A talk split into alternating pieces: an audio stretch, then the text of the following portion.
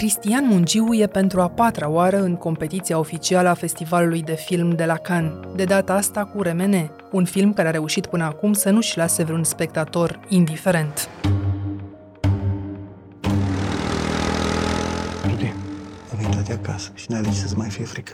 Construit în cercuri concentrice de la cazul Ditrău, un episod pe care l-am trăit intens în România în urmă cu doi ani, filmul face până la final o radiografie premonitorie a prezentului, în care ura și desconsiderarea celuilalt au ajuns să însemne război în Europa. Printr-o poveste care se întâmplă într-un sat foarte mic, încercăm să vorbim despre ce se întâmplă în Europa azi, în lume, ce se întâmplă cu noi toți și despre faptul că, deși avem pretenția asta că suntem niște animale superioare și foarte inteligente, nu știu dacă situația ne permite astăzi să ne uităm cum să cade în oglindă și dacă ne place ce vedem. E bine să ne gândim un pic și la asta ne ajută cinema. Mersi. În finalul acestui sezon on the record, regizorul Cristian Mungiu vorbește de la Can despre remene, despre nevoia de a-l asculta pe celălalt ca temă de reflexie, ca și despre validarea cinematografică dincolo de scena unui festival. Eu sunt Anca Simina și ascultați On The Record, un podcast recorder în care știrea primește o explicație. Domnule Cristian Mungiu, trăiți din nou, timp de câteva zile, viața dumneavoastră obișnuită, dar și pe cea de festival, în care fracul e obligatoriu și alunele din minibar, din ce am văzut, costă o avere, dar toate astea vin cu atmosferă rară. Ce mai face Canul și ce faceți dumneavoastră acolo anul ăsta? Canul face mai bine decât anul trecut. Am fost și anul trecut aici într-un juriu și atmosfera era ciudată pentru că din pricina pandemiei Canul s-a ținut în iulie și era plin de oameni în șlapi și cu ceașaful sub braț fix ca la mamaia, care nu înțelegeau de ce niște pinguini în costume negre să perindau pe aici pe croazetă, e bine să aibă locul lui, e bine să se întâmple atunci când orașul e obișnuit cu el. Iar acum sentimentul pe care îl ai în clima în care mergi pe stradă este că toată lumea vrea să trăiască sentimentul că pandemia n-a fost, că războiul nu este și că putem să ne trăim din nou viața minunată dinainte când menționam cei 70 de ani de pace de după război. Sigur că lucrurile nu stau așa, dar într-un fel e de înțeles de ce fiecare din cei care a stat închis în casă își dorește chestia asta acum. Am fost întrebat dacă am luat în calcul să vin sau să nu vin la Can ca formă de poziționare față de războiul din Ucraina. Noi am decis să venim la Can, nu cred că venitul sau nevenitul nostru sau ținutul sau neținutul festivalului ajută direct pe cei de acolo, trebuie să facem altfel de eforturi mult mai active și nu cred că asta i-ar fi ajutat foarte mult, dar sigur că o anume formă de decență în a țăpăi pe aici, pe covor, e necesară. Iar festivalul a încercat să țină această cumpănă. Au arătat acest film al regizorului lituanian care a fost uh, împușcat la Mariupol, film care a fost după aia editat de familie și de editorul lui. Сейчас, брат, две минуты. Шплит засунем и поедем. The rare documentary, The Last Testament of the Late Mantis Kvedaravichis, chronicles Mariupol survivors seeking refuge amongst the ruins. Au încercat să primească cât mai mulți uh, filmmaker și critici ucrainieni în cât mai multe secțiuni și, în general, pe holurile de la Palatul Festivalului sunt, uh, mă rog, simbolic, dar niște cutii din astea în care poți să contribui direct cu bani ca să ajuți la niște cauze precise legate de Ucraina. Sigur că nu e mult, dar simbolic cel puțin uh, E o încercare de a nu uita nicio clipă că lucrurile astea se întâmplă concomitent acum. Le Festival de Cannes a toujours eu cette vocation d'être au contact de l'actualité brûlante et d'offrir une tribune exceptionnelle à des cinéastes qui luttent pour la paix à travers le monde. În ce ne privește pe noi, e foarte plăcut, trebuie să zic, sentimentul că indiferent de rezultatul final. Sentimentul că mm, ești din nou în singurul loc în care filmul contează în această măsură și că e cineva care îți dă senzația că faci un lucru grozav de important, toate lucrurile concură aici pentru asta și selecția și chiar și acest glamour și miile de jurnaliști din care te întâlnești foarte mult și discuți. Dar pentru mine cea mai plăcută reacție este asta directă de la oameni. De asta până la Măistice Croazete e un loc mic, te plimbi de colo până acolo, te întâlnești cu toată lumea și oamenii sunt foarte direcți, deschiși, te opresc pe stradă și zic ce părere au avut ei sau pur și simplu te încurajează într-un fel sau altul. Am primit deja o grămadă de Palme deci sunt uh, liniștit. Dacă nu-mi dă juriu niciunul, le-am primit petrecerea de pieton deja pe câteva dintre ele și m-au foarte mult. Deci asta a fost reacția primului public la filmul pe care l-ați proiectat sâmbătă seara la Lumière. Asta a reținut știrea internațională că premiera mondială a fost sâmbătă seara. Le roumain Christian Mianju, il revient avec RMN sur fond de politiques européennes. Și de asemenea că a făcut o figură bună, atât de bună cât să fie trecut de critici printre favoritele din competiție, dincolo de pandorul pietonal, e și partea serioasă a poveștii. Dar în sală, care a fost atmosfera? Cum a fost primit filmul de publicul festivalului? festivalului? Filmul a fost foarte bine primit, însă iau întotdeauna cu o anumită reținere reacția asta a sălii. Am fost deja de destule ori în acest Grand Teatru Lumière și există atâta așteptare când se prezintă un film la Cannes, încât dacă nu ai ratat cu totul, reacția este întotdeauna de la un anume nivel de acceptare încolo. Deci nu trebuie să te lași neapărat îmbătat de faptul că oamenii te aplaudă, sunt lucruri mai importante decât asta, pentru că, în primul rând, trebuie să știi care este componența acelei săli. Și în sala de la Cannes erau foarte mulți cineaști, a căror părere sigur că contează grozav de mult. Oui, je veux vous remercier pour cet accueil. C'est important pour moi, c'est important pour l'équipe parce que c'était un film très difficile à faire et permet-moi de continuer en anglais parce que c'est Tilda Swinton ici. Sunt însă și foarte mulți invitați de pe urma partenerilor festivalului care vin acolo ca să urce pe covor să-și facă fotografii și bineînțeles că sunt și ei uh, niște spectatori și ne interesează să-i avem în sală, dar nu trebuie neapărat să te lași foarte amăgit de aplauzele și de părerea lor, pentru că pentru ei glamurul festivalului e mai important decât conținutul filmului. Sunt alte cercuri de apreciere, de judecată ale filmului care sunt mai importante după aia, în afară de prima reacție a sălii care din fericire pentru noi a fost foarte bună. Mă bucur că a fost foarte bună, știi de ce? Pentru că a fost o filmare extraordinar de chinuitoare și de grea și la sfârșit, după ce le zici tu așa actorilor că trebuie să strângi din dinți că o să fie ok până la sfârșit, e important dacă lucrul ăsta chiar se întâmplă și e important pentru ei. Muncești o grămadă și dintr-o dată vii într-un loc care are atâta apreciere pentru ce faci, cât n-ai să ai niciodată acasă. Și asta doar într-o seară. Și a doua zi toată lumea îți face fotografii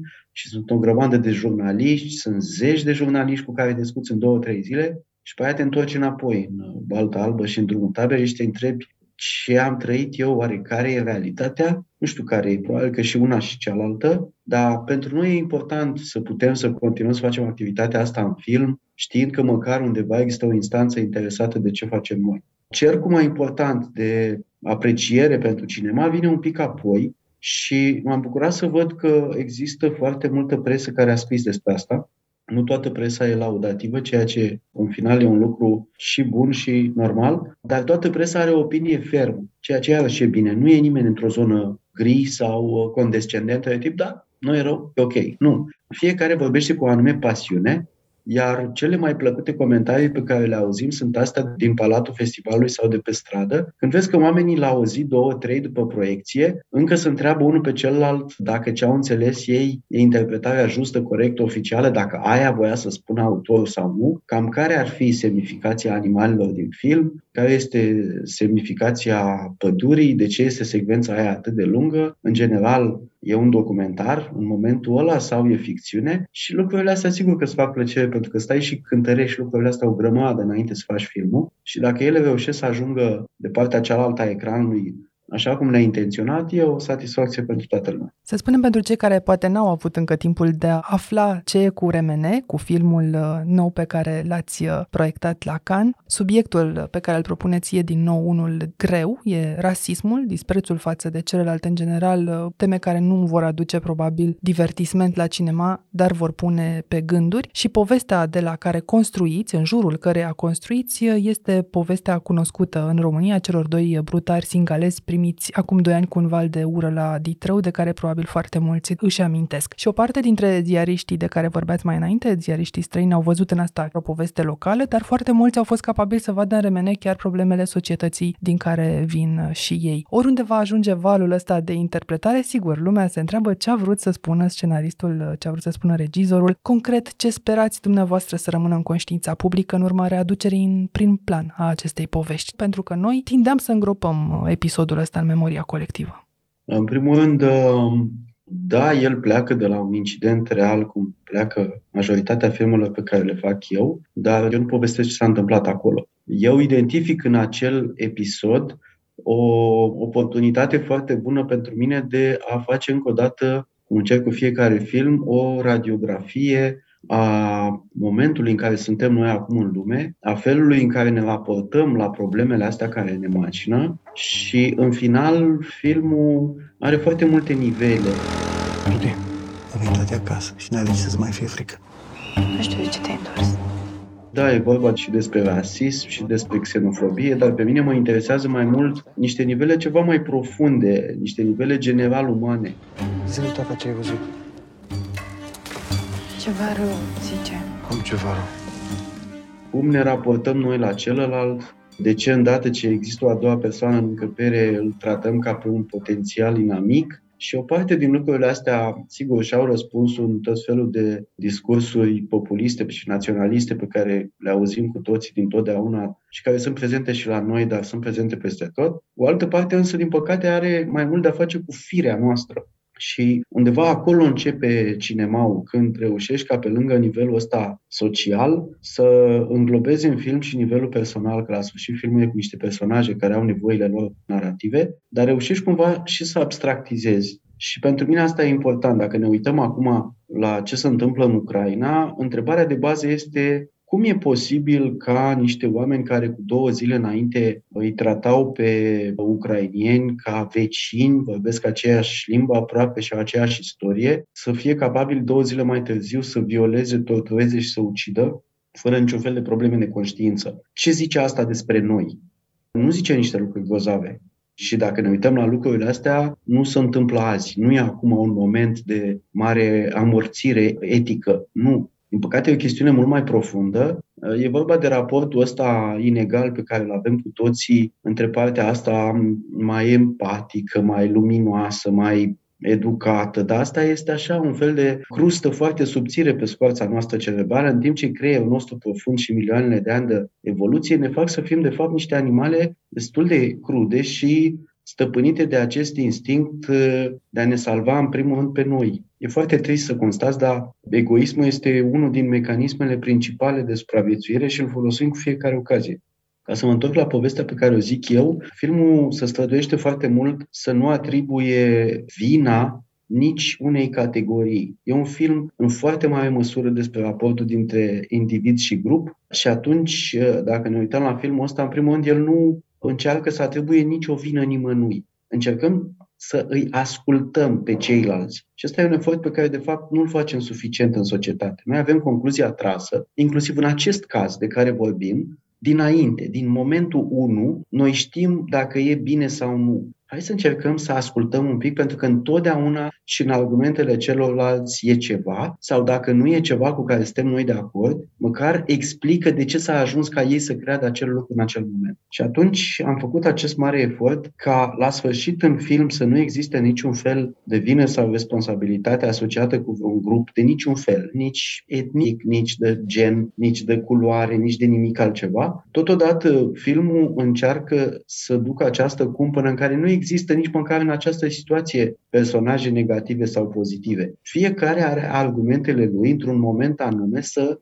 sprijină o anume cauză și cum într-un mod care e o combinație de rațional, irațional, emoțional și contextual, pentru că așa suntem. Și dacă vrei să faci niște filme cumva inspirate de viață și realiste, trebuie să păstrezi gradul ăsta de imprecizie și de abstractizare pe care ți-l dă viața. Și ultimul lucru pe care vreau să-l zic pe tema asta, ca să nu speriem uh, publicul, e că întotdeauna, în ciuda faptului că eu sper să existe o reacție din asta puternică a spectatorului după ce a plecat din sală și întotdeauna îmi doresc să vadă că prin povestea altcuiva încerc să vorbesc despre el, despre lucruri la care ar trebui să se gândească și el în raport cu deciziile pe care le ia și cu momentul pe care îl trăiește. Însă, în ciuda acestei speranțe că filmul are niște nivele profunde, întotdeauna în filmele pe care le fac există un prim nivel accesibil oricui. Am această ambiție că îmi doresc ca filmul să poată fi proiectat oricui, oricărui om care n-a mai pus la cinema dinainte de 1989 și să-l poată urmări și nu oricum. Și ideal stând pe marginea scaunului, fiind curios ce urmează mai departe și asta pentru că totdeauna îmbrac filmele într-un layer oarecare de tensiune, emoție pe care poate să o urmărească oricine. Așa că sper că filmul, în primul rând, va fi găsit de un film suficient de entertaining de toți cei care să-l urmărească. Iar planul nostru este să începem un turneu în special în Transilvania din 3 iunie, și mi-aș dori foarte mult să începem să proiectăm filmul fix acolo unde a avut loc incidentul. Eu sunt dator să le zic acelor oameni că nu îi judec și că nu e vorba despre ei, că e un film ficțional, plecând de la un incident care, da, s-a întâmplat acolo, pe care l-am documentat bine, dar că mai departe de atât încerc să vorbesc despre starea lumii din ziua de astăzi și e corect să le arăt lor în primul rând filmul și să stabilim aceste lucruri împreună. E un fel de a spune că e RMN un film care ar trebui revăzut pentru a fi înțeles mai în profunzime? E foarte mult să cere asta, dar sigur că până la urmă cred că orice regizor își dorește ca filmul lui să fie văzut măcar a doua oară, dar ce m-a bucurat a fost că, cu adevărat, mulți din ziariștii pe care i-am văzut și chiar din partenerii noștri de presă și de producție de aici, au avut o altă lectură a filmului de fiecare dată când l-au revăzut. Și asta din cauza că, de fapt, filmul e foarte dens și de fiecare dată ai să observi altceva. Așa e el făcut. Și ai să observi altceva și în film în general și în această lungă secvență de aproape 20 de minute în care e adunarea populară din sat. În secvența aia poți să uiți la oricare alt personaj, vreme de 20 de minute și fiecare are filmul lui acolo. Nu, eu a trebuit să o văd de 150.000 de euro la montaj, bineînțeles, și la mixaj. Și cu toate astea, întotdeauna descopereai că altcineva intrase în acest joc al participării cât mai realiste la acel moment în care vrei să-ți exprimi punctul de vedere și ca atare, oricând te uiți la ea, ea e foarte polifonică așa. Și e mixată într-un asemenea fel, încât pe lângă ce se spune de către personajele principale, sunt o grămadă de alți oameni ca niște voci în corul antic care vorbesc în același timp. Pentru mine, într-un fel, scena asta a fost pariul cel mare din punct de vedere a testării un pic a mijloacelor pe care le ai ca cineast, pentru că de regulă e o regulă simplă în cinema. Oamenii vorbesc unul după altul, ca să poți să înțelegi ce spun. Ceea ce nu se întâmplă neapărat în viață și într-un moment ca ăsta. Deci mi-a pus problema ce se întâmplă dacă încerc să replic realitatea până într-acolo încât îi las să vorbească în același timp. Sigur că este un haos la început și e foarte complicat de gestionat, dar în final energia pe care o dă această scenă face ca atunci când te ridici de pe scaun să nu-ți fie clar dacă e înregistrat pe viu, s-a întâmplat atunci, e ceea ce criticii numesc documentar sau a fost improvizată. Normal că n-ai cum să improvizezi. Ea necesită o precizie colosală. Dar la sfârșit ce contează e un singur lucru. Nu contează cât de greu ai ajuns acolo sau nu. Contează ce fel de energie îți dă. Și e important în momentul de față că, în funcție de etnia pe care o ai, de cunoștințele pe care le ai tu despre Transilvania, despre cât de interesat sau de puțin interesat ești de ce se întâmplă cu mișcările populiste în Europa, despre cât de multe lucruri știi despre chestiuni mai de detaliu legate de componența etnică a acestui loc. Poți să vezi filmul în feluri diferite. Sigur că nu toate pot fi translate pentru un spectator occidental. Nu știe nimeni acolo când aude că ăsta e imnul secuiesc sau că ăla e steagul secuiesc. Nu știe nimeni nici care sunt steagurile naționale neapărat ale României și Ungariei. Nu înțelege nimeni ce caută neamțul în Transilvania, ce caută maghiari în Transilvania, dar undeva unde nu e la graniță. De regulă, ce e cu culorile alea din film, pentru că e o semnificație destul de profundă și fiecare lucru e detaliat într-un fel, inclusiv sportul pe care îl practică ei local, care creează această rivalitate, vine acum într-un moment în care hockey este foarte mult asociat cu naționalismul. Nu știu dacă ai observat, dar din momentul în care a devenit publică, noi scoatem filmul ăsta, parcă a fost un line-up de știri despre chestiunea conflictului mocnit româno-maghiar. Imaginii reale de la Mondialul de Hockey din Slovenia. Naționala de Hockey a României a cântat împreună cu Naționala Ungariei imnul ținutului secuiesc. De ce la meciul de hockey s-a intonat nu știu ce imn, de ce nu s-a intonat imnul României și de ce până la urmă jucăm hockey în România? Echipa națională de hockey nu a avut intonat imnul României. Mințiți în același timp, s-a cântat și imnul României și da, spontan etnicii maghiari din Naționala României au cântat și imnul Secuiesc. Care e problema? Disputa dintre deputații AUR și UDMR a continuat și pe holurile Parlamentului. Până data viitoare să înveți versurile din imn. N-au cântat imnul României. Pentru că nu se cântă, dacă... Nu se cântă, doar imnul Secuiesc se cântă. S-a mers foarte departe cu stereotipiile și cu interpretările, într-adevăr. Foarte departe și asta arată încă o dată că trebuie să facem cu toții un mare efort colectiv să ne opunem genului de manipulare a acestor stereotipii pentru întreținerea unei uri constante și mocnite față de celălalt. Ieri am avut niște discuții cu jurnaliști din Ungaria și m-a bucurat foarte mult reacția lor mi-au mulțumit pentru film, mi-au zis că filmul ăsta, în mod obișnuit, ar fi trebuit să-l facă de mult un regizor maghiar, inclusiv legat de faptul că noi observăm ce se întâmplă acolo, nu judecăm ce se întâmplă și cităm o grămadă din obiceiurile locului și mi s-a părut normal să fie așa, pentru că dacă te raportezi de la început în afara logicii acestui conflict pe care îl întrețin alții, nu întreții tu la nivel uman, sunt șanse să termini această relație, chiar și de scurtă durată, cum am avut noi, în cele mai bune condiții. Noi am fost primiți formidabil acolo, cu toată generozitatea, am primit tot suportul acestor oameni,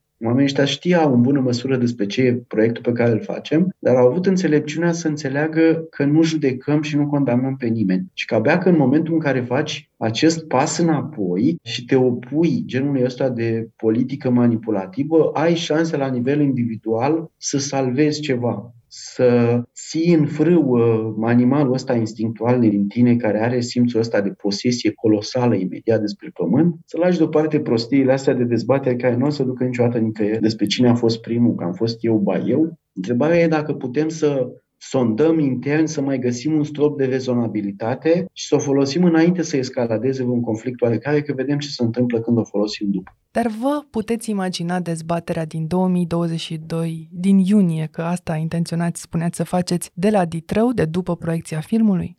Sunt uh, foarte curios și vă poftesc să fiți de față, de fapt, pentru că mi se pare că pentru cineva care lucrează în presă ar fi un moment care nu trebuie ratat. V-am poftit pe voi și continui să poftesc tot felul de oameni din presă să urmărească ce se întâmplă. Suntem prinși așa într-un fel de amorțeală și suntem prinși așa într-un fel de carusel al uh, știrilor care durează o zi. Mie mi se pare că dacă e ceva profund în ce am încercat eu să fac, ține de această componentă sociologică profundă și general umană profundă, care are și ea niște cercuri concentrice. Odată, da, sigur, se referă la noi, cei care trăim acolo, dar în aceeași măsură e un film în care vorbește foarte mult despre Europa, despre ce se întâmplă în Europa și în lume în momentul de față și despre raportul ăsta dintre un concept teoretic pe care îl proiectăm asupra traiului în comun și distanța lui față de ce se întâmplă pe teren. E bine să măsurăm din când în când și să vedem cât din lucrurile care se întâmplă corespund cu visul nostru pe care îl proiectăm și cât sunt reale.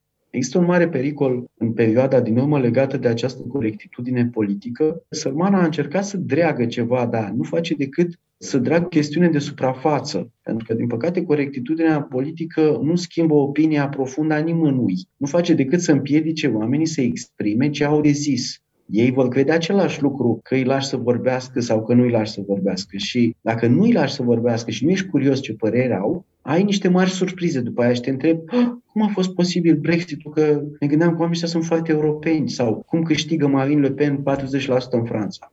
Păi așa câștigă pentru că faci urechea surdă, cum se zice la noi, și nu încerci să afli ce cred oamenii, care sunt argumentele, pentru că până nu afli, nu poți să corectezi nimic. Ne întoarcem la a-l asculta pe celălalt, inevitabil, uh, pentru a depăși stereotipiile de orice fel. Poate în sala de cinema, după proiecțiile din România și de oriunde din lume, se va trezi așa conștiința câte unui om și va porni o dezbatere de la ideea asta. E pentru echipa filmului mai importantă reacția de acasă decât de oriunde din altă parte din lume sau important e să se trezească așa câte o conștiință pe oriunde în lume?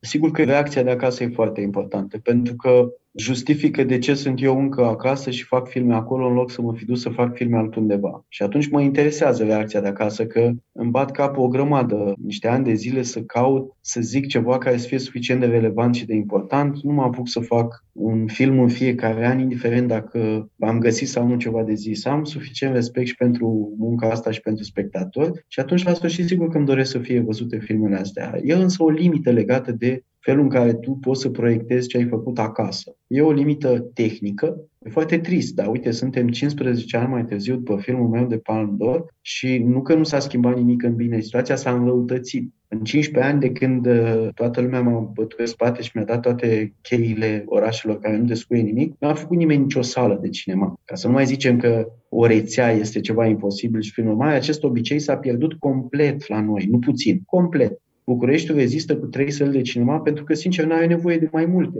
Atâta public mai este, atâta înțelegere pentru nevoia de a avea experiența asta a consumării de cinema în public mai este. Nu e bine rău, așa e situația. Și ca să poți să încerci să o corectezi, ai nevoie de o investiție foarte profundă pe care noi nu reușim, de păcate, să o facem nici măcar în alte domenii mai importante, cum ar fi învățământul. Deci ce să ne plângem la nivel de cinema? Sunt foarte dezamăgit că există o diferență colosală de apreciere și de viziune între felul în care sunt primite lucrurile pe care le facem noi aici și felul în care sunt primite acasă. E o mare amorțeală acasă și e o mare amorțeală pe orice înseamnă știre și informație culturală și mai este o mare amorțeală și pe orice înseamnă dezbatere. Toată lumea m-a întrebat dacă mă aștept ca atunci când mă întorc acasă filmul ăsta care are un profund caracter politic să genereze o mare polemică. Nu mă prea aștept, pentru că toate filmele mele aveau un caracter politic și n-au generat cine știe ce polemică. Și asta, pe de-o parte, pentru că au fost uh, etufate așa cumva de succesul lor public, dar pe de altă parte și pentru că ăsta este nivelul de participativitate, dacă există cuvântul ăsta, al celor de acasă la viața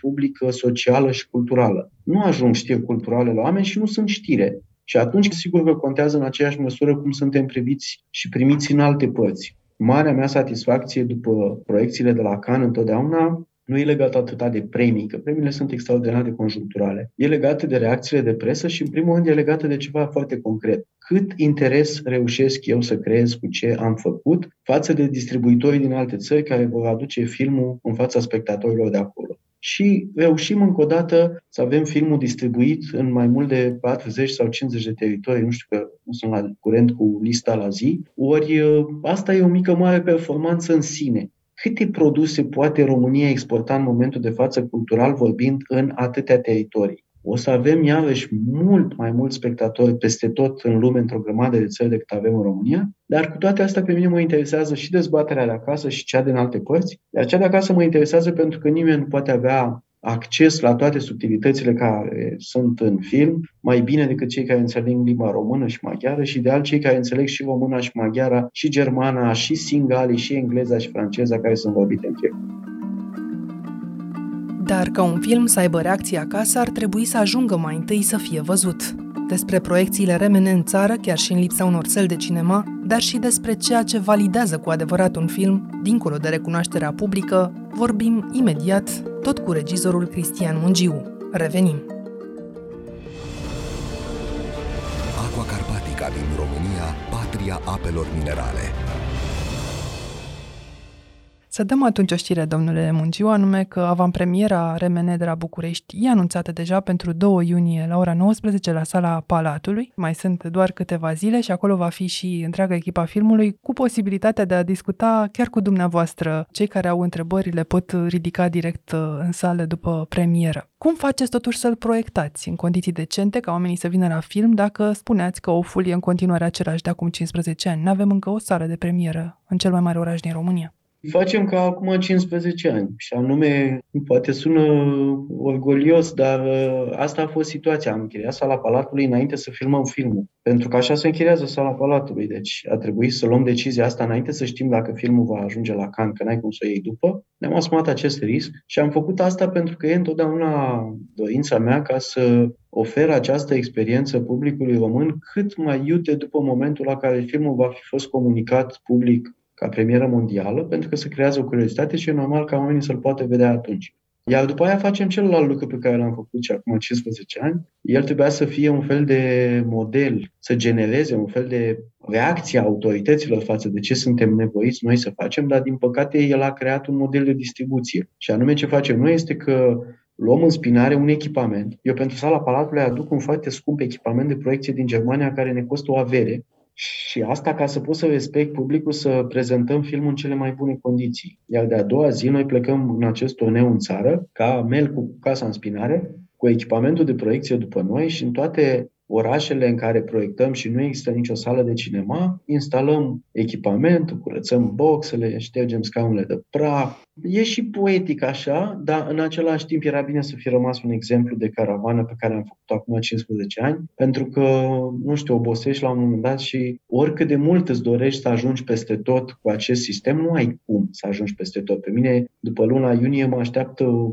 suită foarte lungă de obligații legate de distribuția în o grămadă de țări și nu pot să face asta la nesfârșit. Fundamental este ca concomitent în momentul în care filmul începe să poată fi văzut oriunde, și la Daraban, și la Caransebe, și la Medgidia, și la Carei. Ori noi o să-l putem prezenta, nu știu, undeva în 25 de orașe, cred, în Transilvania și undeva spre 40 de orașe din România, dar asta înseamnă mai puțin de un oraș pe județ. Și e trist, într-un fel. Mi-aș dori ca filmul să ajungă mai mult, dar în momentul de față asta e tot ceea ce putem noi să facem mai bine. Pentru public, dezghețarea sezonului cinematografic, dacă pot să zic așa, e și un moment al adevărului care ne va arăta după 2 ani de stat în fața Smart TV-ului dacă mai există sau nu acest public de cinema, nu doar în România sau atât cât era măcar în România. Sunteți optimist? Nu, n-am cum să fiu optimist pentru că publicul ăsta, ca să fim corecți, nu mai era nici măcar înainte de pandemie. Publicul ăsta s-a pierdut în cei 30 de ani de după 89 și a început să piardă dinainte, că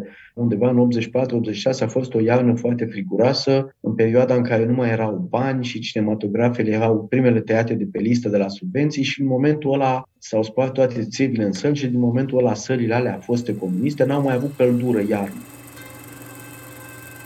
Deci uh, noi am întâmpinat anul 1989 cu vreo 600 de stări, dar care nu puteau fi folosite decât primăvara și toamna, că vara era prea cald, iarna era prea frig și în general ele aveau echipamentele din anii 60. Și toată lumea după aia ne întreba de ce se aude sunetul prost în filmele românești.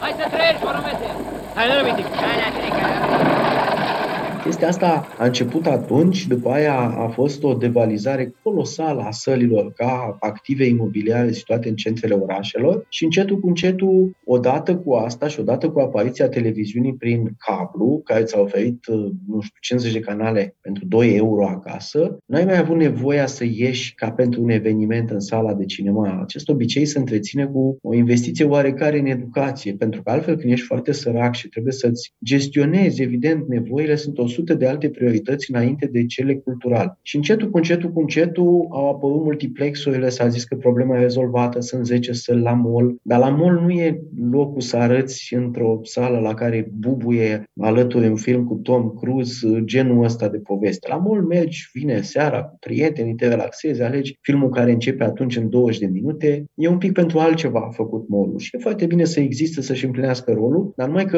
în majoritatea celorlalte țări din Europa, inclusiv în cele din Europa de Est, acest obicei de a vedea încă filme în public ca o experiență colectivă cu alții există și e mai prezent decât la noi.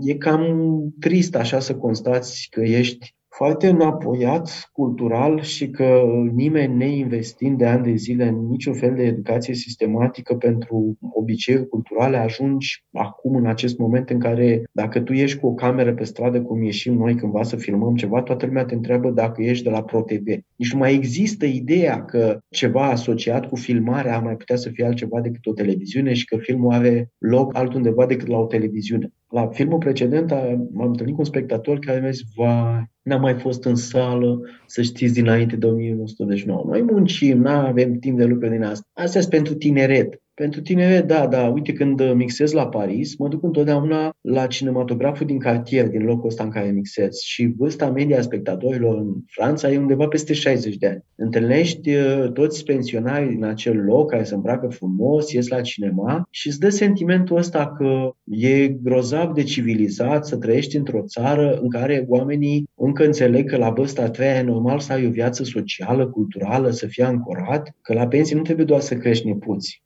E trist când te uiți la noi și vezi că din pricina asta, nu știu, unui nivel de trai destul de precar, oamenii au foarte puține preocupări culturale. Deci noi tot ce putem să facem este să le vigorăm din când în când, atâta cât ne stă nouă în putință obiceiul ăsta și să sperăm că pe baza celor mai tineri o să existe în continuare așa un fel de apetit uh, ținut minimal în viață sau cum mi se zice nou aici, încercați să mai țineți flacăra asta să mai pâlpâie măcar cât se poate. Încercați să nu obosiți. Asta încercăm să facem. Revenind la filmele din competiție, e complicat, mă gândesc, din rațiuni evidente să faceți vreun pronostic, mai ales că nu s-a terminat încă festivalul. Forțez totuși puțin. Vedeți echipa RMN urcând pe scenă sâmbătă să ia Palm d'Orul? Nu aș putea hazarda să fac genul ăsta de pronostic. Eu însumi am fost în foarte multe jurii în viață, inclusiv la Cannes, știu care e dinamica unui juriu, deci, sincer, nu e prea ușor de făcut un pronostic. Ce contează pentru mine este că, indiferent de rezultatul final, dacă suntem sau nu în palmares,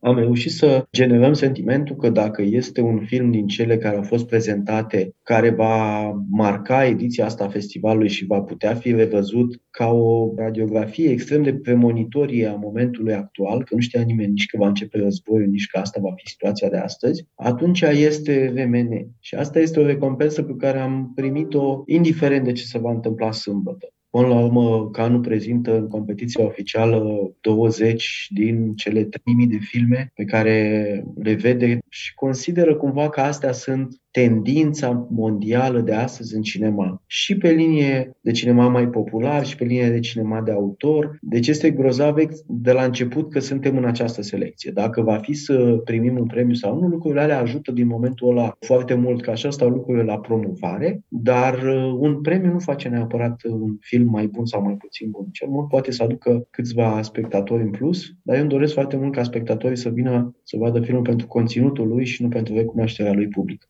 trăgând linia așa, avem noi, spectatorii, în față un film pe care merită să mergem să-l vedem, merită să ne oprim din tot ce facem ca să ne gândim la problema pe care o pune, pentru că e o problemă importantă. Remene filmul e ca și remeneul acela care te strânge în spate în cabinetul vreunui doctor, un detector de malformații, spuneți implicit, care ne obligă să ne uităm la noi înșine, la cel de lângă noi, să îl ascultăm pe celălalt măcar din când în când. Ce ar însemna pentru dumneavoastră personal de data asta succes succesul RMN? Oare sălile pline de aici încolo sau poate un tânăr oriunde în lume care văzându-l decide să lupte cu fiara asta din el mult mai devreme decât ar face o personajele din RMN? Pentru mine e important să am orice reacție personală de la orice spectator și de asta și petrec niște luni de zile după proiecție, mergând și vorbind. Ăsta e singurul beneficiu pe care îl ai ca cineast față de cineva care se exprimă în scris, de exemplu. Poți să ai un feedback imediat față de ce faci și este lucru care te face să continui într-un fel. E foarte greu să faci film, e foarte greu să faci film în momentul în care te iei în serios, în momentul în care vrei să faci ceva important, care contează, în momentul în care nu faci doar conținut, cum să zici acum. Încerci să faci film. Și până la urmă ce înseamnă film? În ce constă valoarea, până la urmă, profundă a cinemaului? În felul în care cineva va mai putea privi acest film 10, 20 sau 50 de ani de aici încolo. Dacă filmul ăla e validat de timp, e bun. Dacă nu e validat de timp și doi ani mai târziu pare ancorat în realitatea în care a fost făcut, e mai puțin bun. Pe mine sigur că mă interesează să-l vadă cât mai multă lume, îmi doresc să se exprime cât mai multă lume în raport cu el. Asta pentru că deja sunt după un număr de filme făcute și nu știu niciodată dacă am să mai fac un alt film sau nu. Probabil că pare foarte simplu să continui mereu, dar eu iau lucrurile destul de în serios și mă întreb de fiecare dată dacă mai am ceva de zis, dacă mai am ceva important de zis și dacă mai găsesc, pentru că subiectele pe care le găsești, poveștile pe care le găsești și vrei să le spui, nu au întotdeauna datele potrivite ca să fie transformate în film. Unele sunt suficient de simple cât să facă subiect de presă, altele sunt prea prea complexe și trebuie să scrii despre ele, cum încerc eu acum să fac, să mă deplasez mai mult către scris. Când găsești ceva care să poată să rezume, cum încerc eu în MN, o lume întreagă în două ore, e complicat.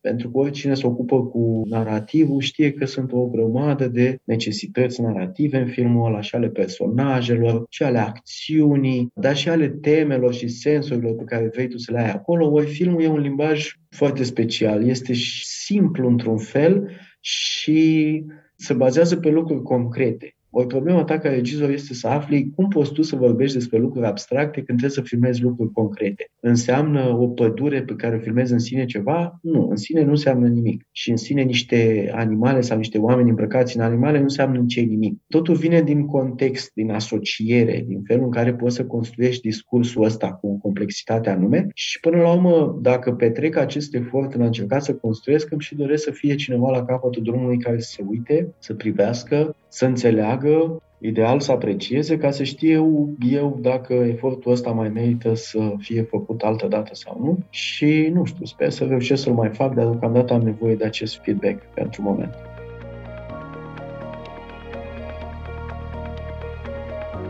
Ați ascultat On The Record, un podcast săptămânal produs de Recorder și susținut de Banca Transilvania. Vă mulțumim că ați fost cu noi și în acest sezon toate episoadele rămân disponibile pe canalul dedicat de YouTube, pe Apple Podcasts, pe Spotify sau pe orice aplicație de podcast pe care o folosiți. Vă recomandăm să ascultați și podcastul BT Talks de pe bancatransilvania.ro podcast. On the Record are ca editori pe Cristian Delcea și pe Mihai Voinea. Eu sunt Anca Simina și vă mulțumesc că ne-ați urmărit.